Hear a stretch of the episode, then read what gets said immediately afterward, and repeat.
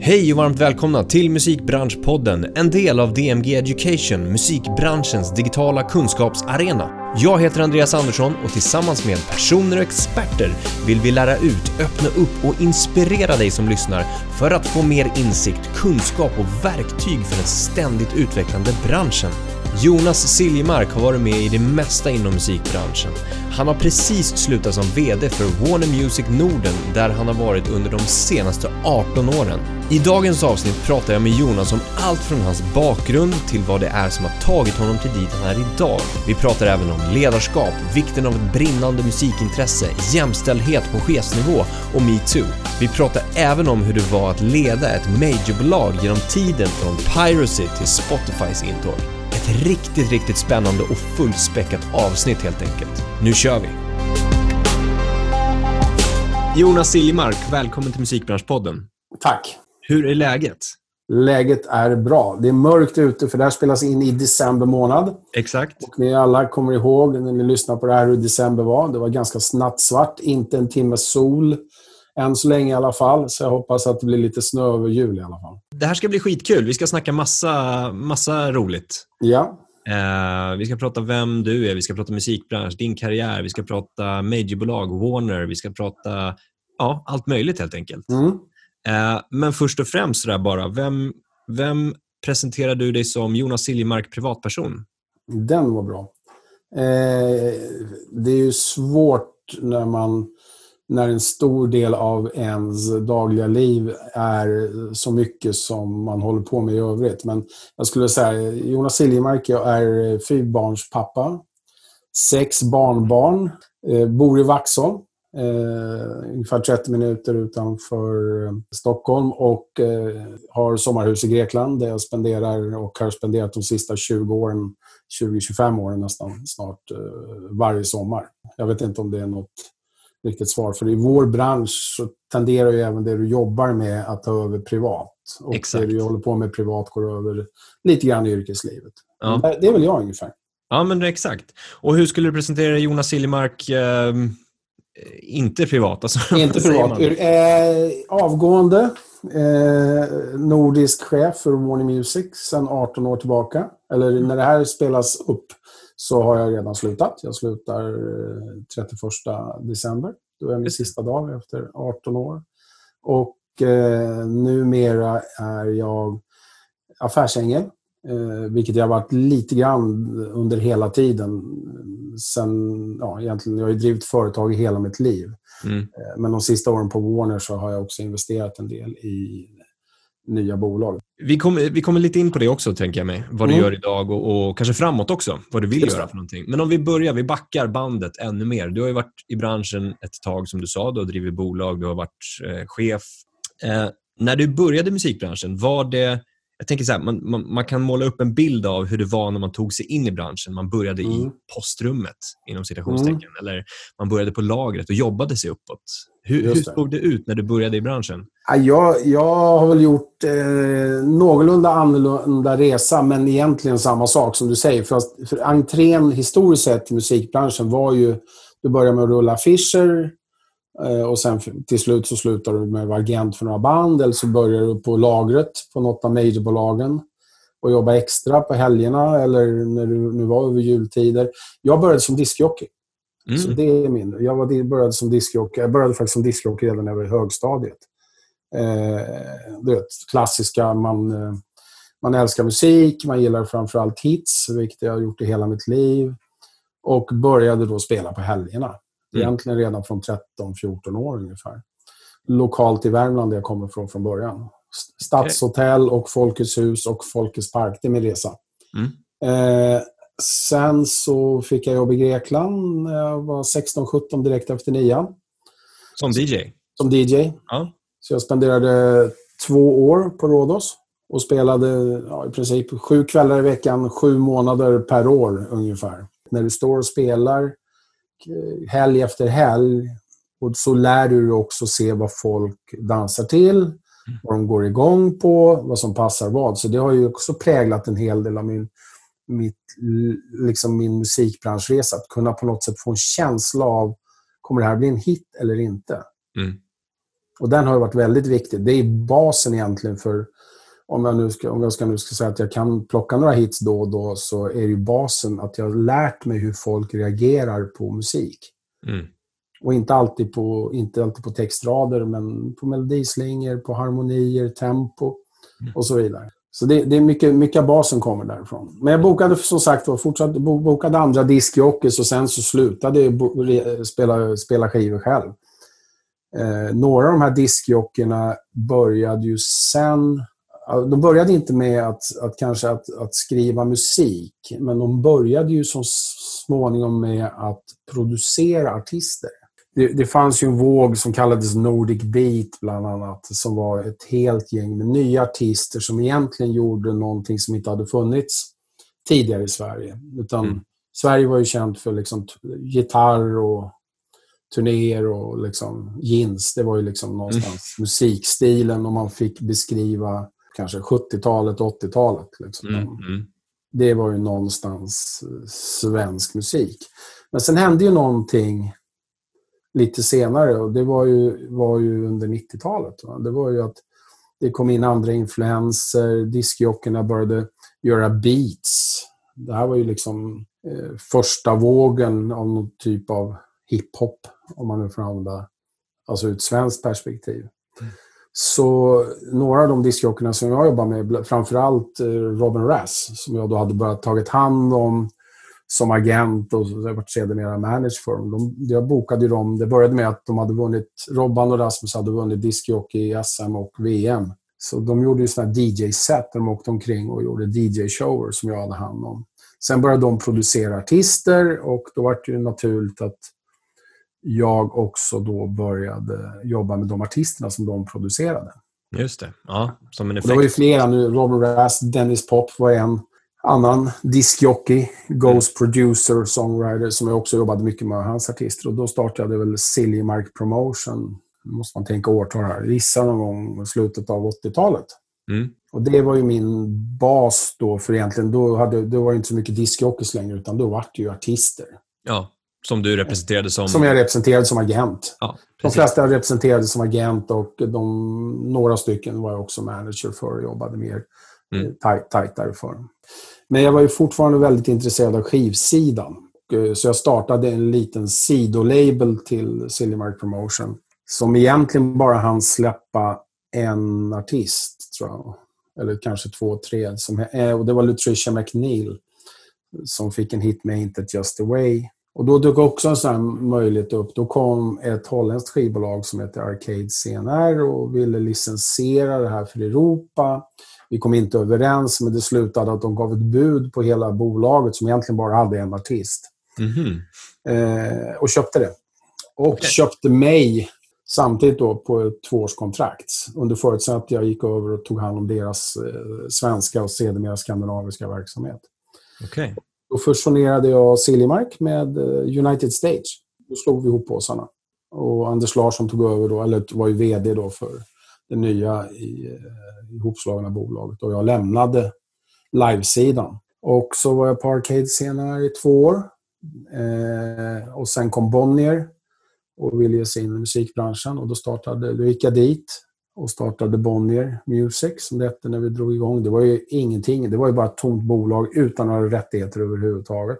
Så att, eh, men i alla fall 2002 så då hade jag varit där i tre, fyra år på Bonnier och eh, trivdes jättebra. Fantastiskt fint bolag. Vi hade blivit Nordens största independent. Jag tror att vi omsatte runt 140-150 miljoner efter tre eller fyra år. Eh, vilket är en jäkligt bra resa.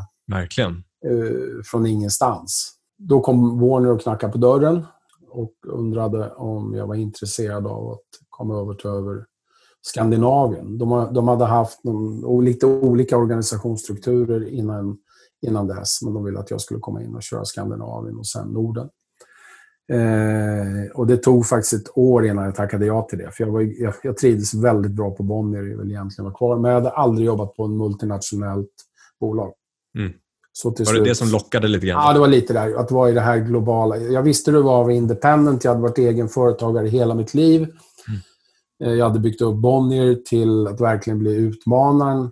Men jag hade aldrig kört ett multinationellt bolag. Aldrig funnits med i de här du vet, större sammanhangen när du har ett system och du finns i 40 länder över hela världen. Mm, exakt. Till slut så, så bytte jag och mm. eh, började på Warner ja, början på 2003. Mycket spännande period, men utmanande period måste det varit också. Ja, ja. Jag, tänkte, jag tänker i och med att du sa att du, du kände någonting i magen redan på Bonnier och man, man började se någonting, man kände någonting och sen gå över till det här liksom multinationella bolaget och, och få med, ha med sig den känslan in och känna så här, nu måste jag leverera här för att kunna mm. liksom driva på det här bolaget. Hur, ja. Hur, hur gick liksom tankarna där när du, när du gick över till Warner? Då? Nej, men jag, tror att, jag tror att, vad vi, jag tror att det, mina dåvarande chefer på Warner hade ju också börjat känna lite grann vad jag hade känt. Så jag tror att vi hade en ganska gemensam syn på, tyvärr då, eller på något sätt, vad som komma skulle. Mm. Eh, så att det vart ju ja, egentligen ganska omgående att titta på okej, okay, hur kan vi operera eh, annorlunda? Vilken typ av struktur? Då, när jag började på Warner så var, hade man inte en nordisk organisation, utan man hade fyra landsorganisationer i Norden. Eh, och Det där var det första man började fundera på. Vad kan vi göra eh, på kostnadssidan, för att vara helt ärlig? Alltså, och det är ju backoffice. Liksom. Mm hur kan vi operera annorlunda? Så vi började väl att ta Skandinavien, Sverige, Norge, Danmark och började då att titta på att operera annorlunda. Så vi gjorde nordiska orderdeskar för fysiskt så att, så att vi drog ner närvaron, centraliserade. Det var ju, och sen så började ju raset komma på riktigt. Mm. Så man hade ju då x antal år när man egentligen man skulle både jaga intäkter men var extremt eh, effektiv på kostnadssidan. Och egentligen, ja, vi sparkade ju en jäkla massa folk, kort sagt, eh, under de här åren. Mm. För att liksom anpassa oss efter den nya verkligheten. Och det var ju under de här åren när branschen ibland då gick ner. Vissa år hade vi, gick vi ner 20 procent. Alltså år efter år som bransch. Så det var ju, det var ju, det var ju blod. Det var, ja. ju liksom, det var ju så det var. Och sen då, om man tittar... Eh, sen så kom ju något slags... Eh, kan man nästan kalla det för ljus i tunneln? När Spotify... Vi hade många små ljus i tunneln. Var det så? Ja, några var ju tåg. Va? Ja, ja, ja. Så vi vart ju överkörda. Men, ja. men eh, det kom ju ett litet ljus i, i tunneln. Och det var ju när vi som musikbransch gav ju, gav ju Spotify då någon slags betalicens. Det var så det började egentligen. Mm. Vi gav ju flera betalicenser under några år. Vi fick ju, jag tror att svenska skivbranschen fick ju, ja, vi, alltså, vi fick ju så mycket skit. Alltså, mm. För att vi inte gjorde något. Alltså, det var ju så det var. Men faktum var att vi gav faktiskt en hel del startups betalicenser där vi sa att ni får köra på de här förutsättningarna upp till x antal tusen användare.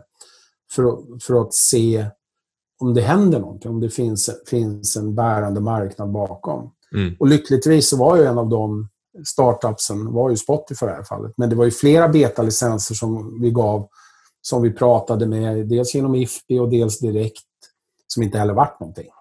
Den här kritiken som, som, du, som du sa, eller den här skiten som, som musikbranschen och ni fick, musikbolagen och, och sen också om man, man tänker på liksom modellerna för hur Spotify faktiskt skapades och den liksom ersättningsmodellen som har skapats därifrån så har ju det liksom lite grann fortsatt nu också in i artistsvängen. Att man får för lite per stream och det är för lite ersättning och sånt där.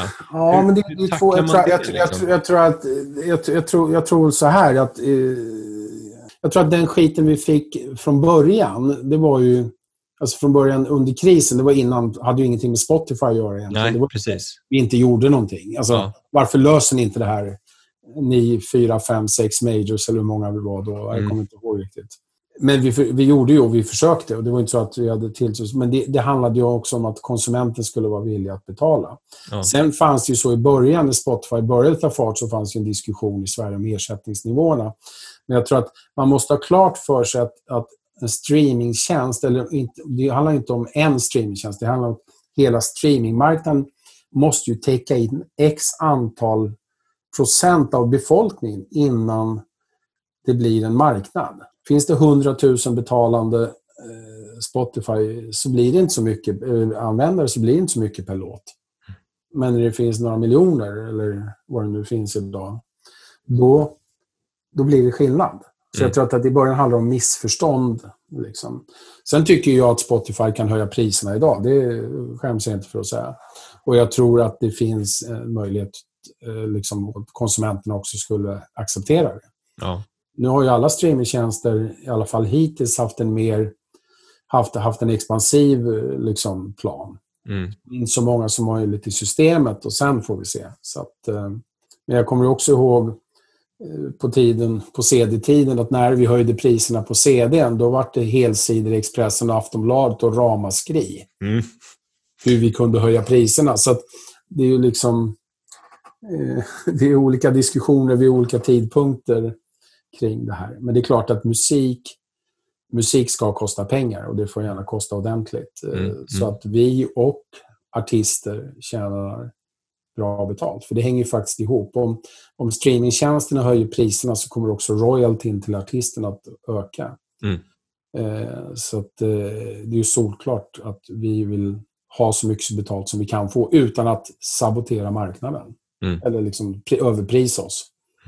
För det finns ju alltid en risk att folk hittar billigare alternativ om det blir för dyrt. Men jag, tror att, jag, jag tror alltid att marknaden... Jag har stor, stor, stor tro till marknaden på något sätt. Att till slut hittar man den modellen där vad jag är beredd att ta, betala och vad någon är beredd att, att få betalt för. Den, den brukar hitta sig så småningom.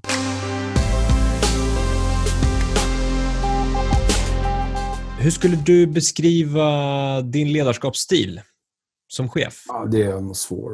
Jag, jag, tror att jag är inte rätt person att uh, beskriva mig själv riktigt. Jag tror ja. att jag är hyfsat hands-on när jag behöver vara hands-on. Uh, jag hoppas att jag håller mig ifrån när jag inte behöver vara, vara inblandad. Jag har ju inte gått, jag är ju som du vet, som jag redan har sagt, jag, är inte, jag har inte gått uh, någon managementskolor eller har någon någon eh, filosofi och så vidare. Jag tror att så här, anställ bra människor. Se till att omge dig med folk som är bättre än dig själv. Så kommer det gå bra. Mm. Och jag, har, jag har haft lyckan att ha jäkligt mycket bra medarbetare. Och många har varit otroligt mycket smartare än vad jag är. Och det har hjälpt mig. Så det, det är väl en, liksom ett allmänt råd. Ska jag säga. Var inte rädd att anställa folk som är bättre än dig själv. Det är precis tvärtom.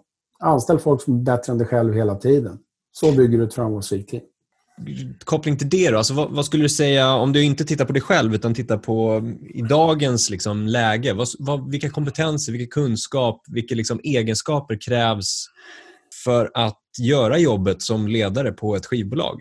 Jag är en firm believer att, att, att du måste kunna musik. Jag, jag, tror att du måste ha känslan för vad... Alltså, och inte vad som är bra eller dåligt i ett kvalitetsperspektiv, för det, för det, den, det, det är subjektivt.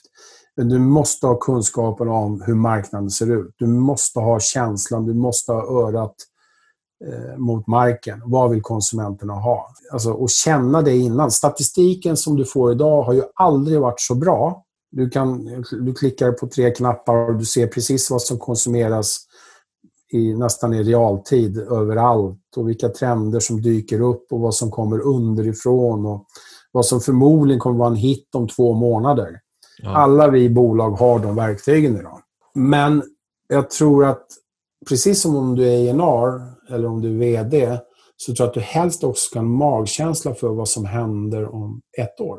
Och då måste du ha ett bredare perspektiv än två månaders siffror även om det är siffror som visar vad som händer om två månader, så måste du, du måste tänka lite, lite bredare och lite, lite eh, djupare, tror jag. Och, mm. och, men du måste, det, allting handlar om musik. Du måste tycka om musik, du måste förstå varför vissa musikyttringar kommer fram. Du måste också ha lite historia eh, bakåt, så att säga. När man vet att allting går i vågor, allting försvinner, det kommer någonting nytt. Det ser inte ut som det ser ut likna det som var sist. Men det kommer ändå att förändra sig på vägen. Så du måste vara jäkligt open-minded. Det är det jag mm. tror. Och vara förändring, förändringsbenägen. Och speciellt nu, för nu, nu kommer det att röra sig snabbare än någonsin. Exakt. De närmsta 20 åren. Så att, eh, ja, men vi pratar om streaming idag, men faktum är att streaming är idag över 10 år gammalt. Så frågan är snarare hur ser, hur ser services, services som Apple Music och Spotify, hur ser de ut om tio år? Eh, är, är, ser de ut på samma sätt? Eller kommer det nya bolag som gör det här på något annat sätt? Ja, alltså, det har ju redan skett egentligen i form av TikTok. Där ungarna lyssnar på ännu kortare låtar och gör sina egna versioner och dansar till. Det är också en ny... Ett, ett, vi kallar det kanske inte en musikservice som Spotify, Apple Music eller Tidal eller, eller Deezer eller någon annan. Men visst fan tar det musiktid av en 15-åring eller en 13-åring. Mm. Det är bara att titta på mina egna döttrar. De spenderar ju förmodligen lika mycket tid på, på, på TikTok som de gör på, på Spotify i vårt hem. Och, mm. Men det kommer ju något nytt. Alltså om Exakt. fem år finns det något nytt som ser helt annorlunda ut. Apropå liksom, eh, vd-rollen då. Alltså, I dagsläget så sitter det ju män på majorbolagspositionerna, eh, alltså ja. som, som vds. Um, ehm, och det har ju gjort det en längre tid. Till, till och från om man ska vara ärlig. Det har ju, det har ju suttit... Eh, nu har det ju varit så ett tag. Det är mm. helt, helt korrekt. Det har ju inte alltid varit så. Du har ju, du har ju haft flera duktiga eh, VDs på olika roller under, under tiden. Mm. Eh, tidigare.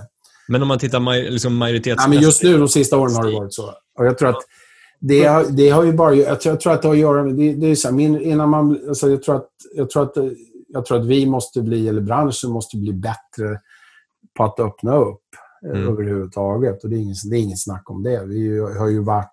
Det är lite boys club. Men samtidigt så har alltid duktiga kvinnor kunnat ta sig igenom. Det finns ju massor med duktiga kvinnor i musikbranschen.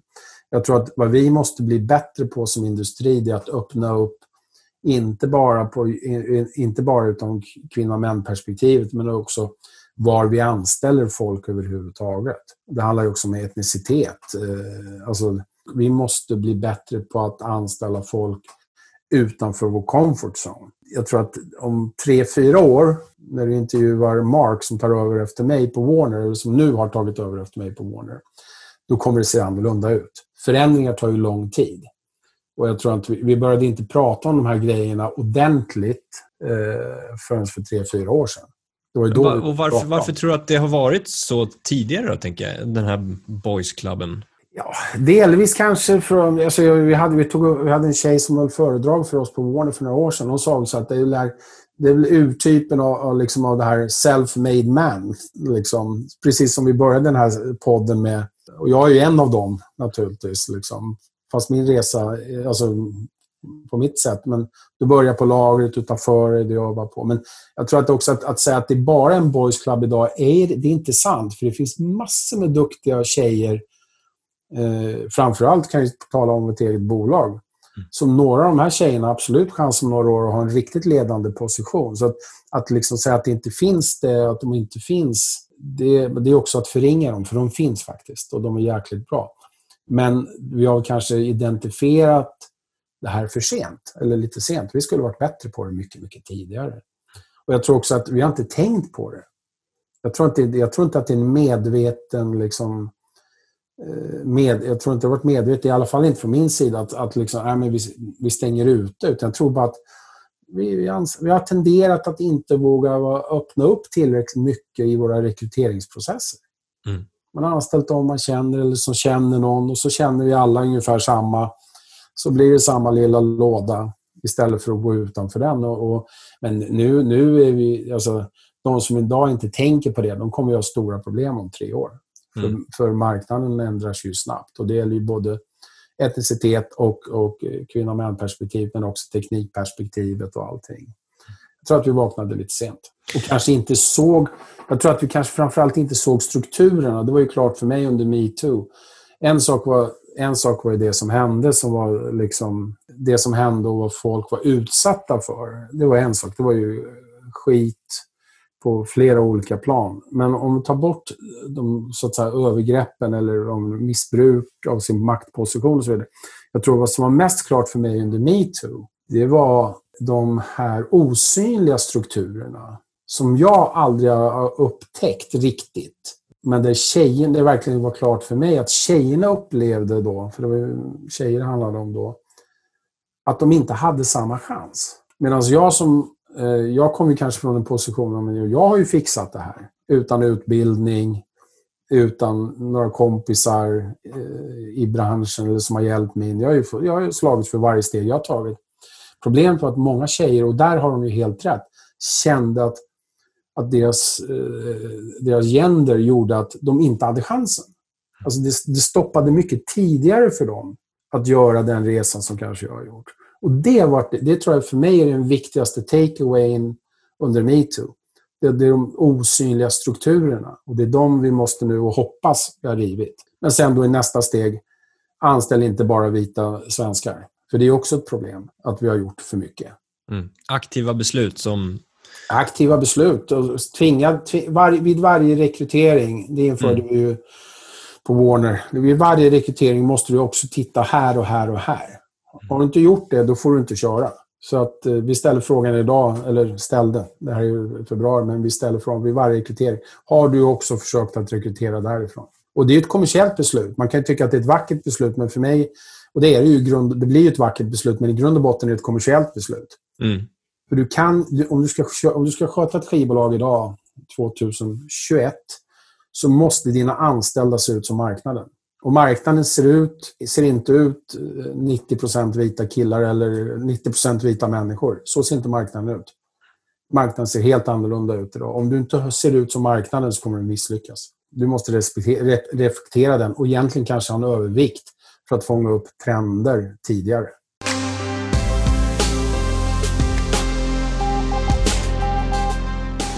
Vi ska avsluta med lite tips bara. Japp. Och om vi börjar rikta oss till en eh, person som vill jobba i musikbranschen, alltså bakom musiken, eh, på ett bolag någonstans eller liksom med affärsbiten. Mm. Vad skulle du säga är dina tips till någon som vill ta sig in och börja jobba? Nej, men jag, jag, jag tror, jag tror väl idag, idag, då, idag finns ju utbildningar du kan gå. Du kan ju faktiskt skapa dig den akademiska kunskapen idag mycket, mycket lättare. Och Eh, det trodde jag kanske inte jag skulle säga för 20 år sedan, men försök att, att, att ta den vägen. För att du kommer att kapa några år på din utbildningsanställning annars. Och idag, branschen blir ju inte mindre komplex. Rättighetsfrågorna var ju någonting som någon annan skötte förr i tiden till exempel. Om du tar hela rättighetsfrågorna. Du kunde jobba på skivbolag i tio år. Du visste att det betalades någonting där och där för copyright och så vidare. Idag är du en del av allting. Alltså mm. det, varje nytt projekt finns med hela tiden. Så ta en utbildning, ta de där åren som inte jag gjorde. För idag tror jag att det, det, du har verkligen nytta av det, just att branschen är mycket, mycket mer komplex. Och sen ge det inte. Det är bara ge. Det är bara inte, alltså ge inte upp. Och går det inte och är du entreprenör, entreprenöriell lagd så ska du naturligtvis starta eget. Mm. Och i den då, om vi, om vi riktar oss till den personen som redan ja. innan känner så här, ah, men jag vill inte ta en anställning. Jag har ju jag har ju så mycket idéer, jag har ju så mycket liksom, saker jag vill göra. Mm. Uh, och Det öppnas ju upp, framförallt nu under pandemin som har varit, det öppnas ju upp extremt mycket möjligheter. Ja. Uh, och digitaliseringen och hela den biten. Hur skulle dina bästa tips, du som har gjort det också, starta bolag, vad skulle dina bästa tips vara till någon som vill göra det? Gör det. Det finns, Gör det. Alltså, det finns ingenting. Det fin, alltså, visst, du ska ju naturligtvis på något sätt skriva någon slags plan eh, liksom för dig själv om inte annat. Och sen kanske i nästa steg skriva en plan för att kunna ordna finansiering om du behöver pengar. Mm. Men sen tror jag att action eh, alltså är viktigare än ord egentligen. Alltså det, för att det är lite grann som, som... Du kan skriva hur många affärsplaner du vill. Och det ska du göra. De får inte vara för långa, långsiktiga i tid bara. För det kommer att hända massor med grejer på resan som kommer att förändra dem. Så jag skulle säga, gör dem, ha ett mål, men e, erkänn för dig själv att vägen dit kommer vara, vara krokig och våga stå ut. Alltså våga låta det ta tid. Det går inte, jag brukar säga att, som min regel att även om alla sätt ska gå på tre år, det finns inte ett bolag eller en framgång som, på i bolagssammanhang som har, ofta, har gått fortare. Det finns några få undantag som jag har varit med om, men det tar fem år. Det brukar mm. alltid ta fem år. Alltså, Ibland tar det tio och ibland är det nästan en konkurs däremellan också. Mm. Så att, så att, eh, du måste vara beredd på att göra det långsiktigt. Gör det inte med tre års perspektiv, för det är för kort. Och var beredd på att du kommer att tjäna mer att jobba på McDonalds de första fem åren än vad du kommer tjäna på ditt eget bolag. Frukterna kommer senare, men då kommer de förhoppningsvis ganska bra. Kanonbra tips. Eh, du Jonas, eh, superkul att snacka med dig. Ja, Jättehärligt samtal och kul att höra eh, allt vi har pratat om och det du har gjort. Och stort, stort lycka till framöver. Tack så mycket. Tack för att ni är så många som lyssnar på podden. Det är ni som gör att vi kan fortsätta. Prenumererar du inte på podden så är det hög tid att du klickar på den lilla knappen nu. Vill du lära dig mer? Ansök då till någon av våra onlinekurser, Music Business eller Independent Artist. Här får du träffa och lära dig av branschexperter, du får personlig coachning och utveckla dig själv och din karriär. Ansök på dmgeducation.se senast 12 februari 2021. Ta hand om er så ses vi i nästa avsnitt.